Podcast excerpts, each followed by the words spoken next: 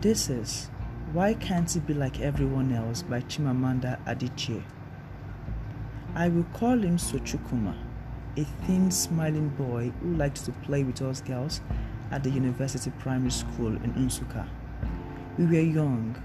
We knew he was different. We said, He's not like the other boys. But his was a benign and unquestioned difference.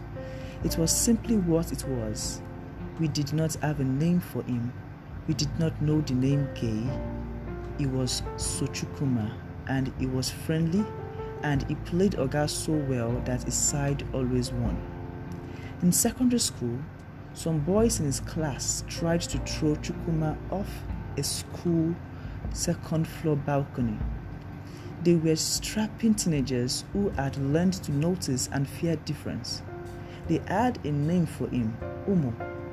They mocked him because his hips swayed when he walked and his hands fluttered when he spoke. He brushed away their tongues silently, sometimes grinning an uncomfortable grin. He must have wished that he could be what they wanted him to be. I imagine now how hopelessly lonely he must have felt. The boys often asked, Why can't he just be like everyone else?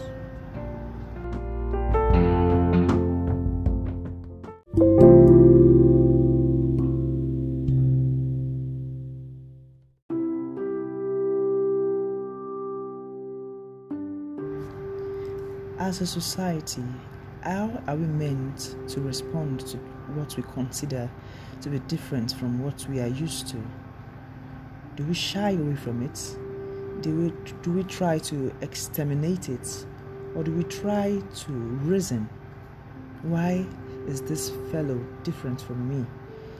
Why does this person do his things this way and not the way we are used to doing it? Why are these people different from us? Are we meant to shy away or try to understand? I believe the world as it is, as we are today, we've gotten to this place today because of differences. Because of differences. If we have been living our lives the same way we have been doing things before, we will not be who we are today. I speak English language today not because uh, my ancestors or my, yeah, my ancestors used to be English people. No, used to be English. No, I speak English today because we accepted and we tolerated difference. We use uh, modern medicine. We drive cars. We are Christians, Muslims, not because our ancestors were Christians or drove cars or were Muslims. No, we are these things, we do these things today because we accepted things that were different. And we ought to keep accepting things that are different. If we want to keep living like our ancestors, it does not mean that we are saying that our ancestors live long, live on rather. We are simply saying those that are living are dead because we are meant to keep evolving and keep learning new ways to life. And to answer the question by the question which is the topic of the short story, which is why why can't he be like everyone else? I think Mary Griffiths in the story in the short in the movie Prayer for Bobby gives a perfect answer to this question. You see, Mary Griffiths was also questioning why couldn't her son just be like everyone else? Why couldn't he just be straight? Why couldn't he be like his brother? Why couldn't he be like his father? But she got the answer. But when she got the answer, it was quite too late. And this were what she said. I know now why God didn't heal Bobby. He didn't heal Bobby because there was nothing wrong with Bobby. So, to the question, why can't you be like everyone else? You can't be like everyone else because you are not everyone else. You are unique in your own way. And don't give up on life, don't give up on yourself. Live your unique life. You are valid, you are loved by God. It's time you know that you are loved by God and that you are valid because God already knows that. Thank you for staying tuned.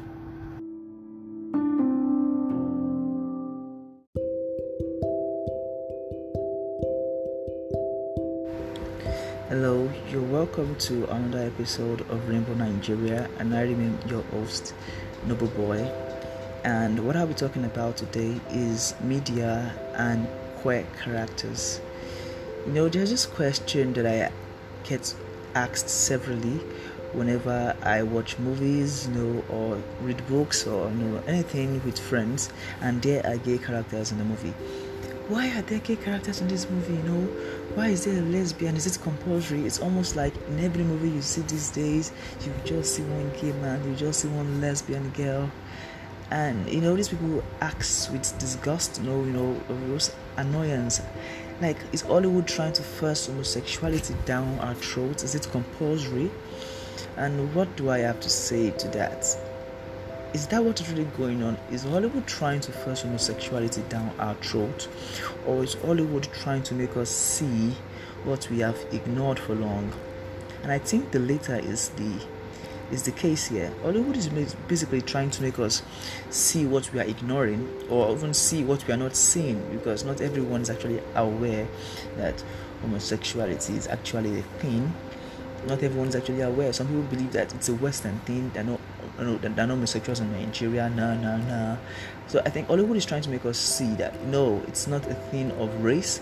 It's not a thing of culture. It's not a thing of uh, of continents. It's it's just a it's a humankind thing it's a thing that's associated with humankind of any race size color or anything and that's what hollywood has been trying to do so back to the to the topic media and gay characters why are there gay characters in movies i think the simple answer to this is there are gay characters in movies just because there are gay there are gay people in real life that's it. That's the simple, long and short answer to why there are gay characters in movies.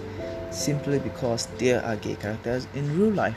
You see, fictional, you know, whether fictional or non-fictional, I think directors and movie writers, script writers, screenplay writers are just striving at creating something so realistic that when you watch them, you see yourself, you get teleported into the scene, you are capable of seeing uh, stories that are very, very relatable. You see a character that is similar to your friend, that is similar to yourself, character characters experiencing things that you are experiencing. So that is what you basically strive at. You know, you see a man that is so similar to your neighbor, similar to your dad, similar to your friend, you know, see a woman that is similar to, you know, just other women around or a woman going through what the man in your environment is going through. Something that just tells a story that is relatable. That the end of it, you'll be like, that is my story. My story was just told in this movie, you know, a story that you can call yours. It creates a sense of belonging out of it being realistic. Your story. In one word, you feel affirmed. Affirmation. You see, and don't we all deserve this sense of affirmation, this sense of belonging, this sense of that's my story? I think yes, I know yes, we all deserve this sense of affirmation, this sense of belonging. It makes me remember when Black Panther came out and we all, you know, many of us went to the cinemas, you know, to show us our support dressed in costumes similar to the back that of the Black Panther, just because of it felt like the world is recognizing black excellence. The world is recognizing us, yes, as Africans, as black people, and we felt so we felt so so so affirmed. We felt this sense of oneness, this sense of love, this sense of that is a black superhero on TV. You know, our children get to have someone to look up to. For too long, we've looked up to you know Superman, Batman, all these white men, and finally, we are seeing a black superhero on TV. We are seeing a black country that is striving economically you know it's just striving you know even in science and technology and yes like wow this this is my story or this should have been my story if certain things had not happened and that sense of affirmation is something that should not be denied of anyone. We should all get the chance or chances of seeing this thing. You know, straight people get to see their stories told over and over and over and over and over and over again. Then we have just few queer characters on TV, and we get people already complaining. Why do we have this? Why do we have that? My my dear, we simply have all these things because it's realistic. We have these people in your church, in your mosque, in your place of work. We have these stories being told, but they're not written down. They're not documented. You know, we have love uh, yeah download love in your place of work gay download love no maybe your two best friends are actually dating each other. You know you just don't know.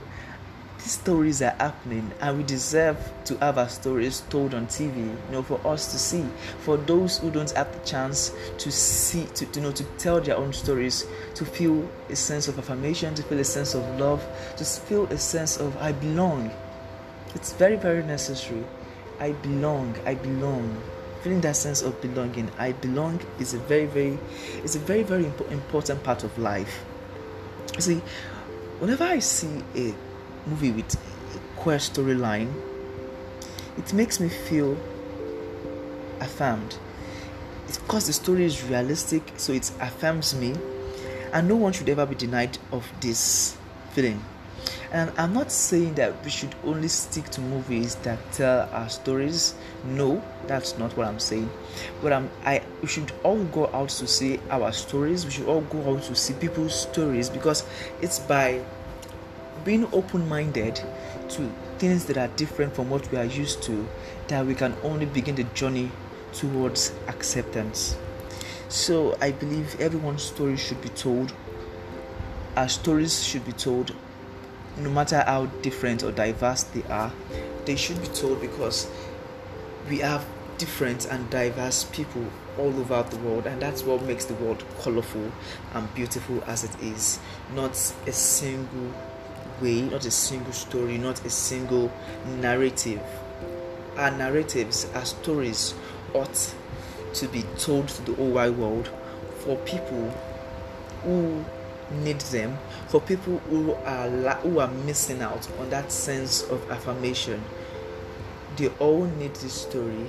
We all need to tell our story. So thank you for staying tuned to this episode. Thank you. Bye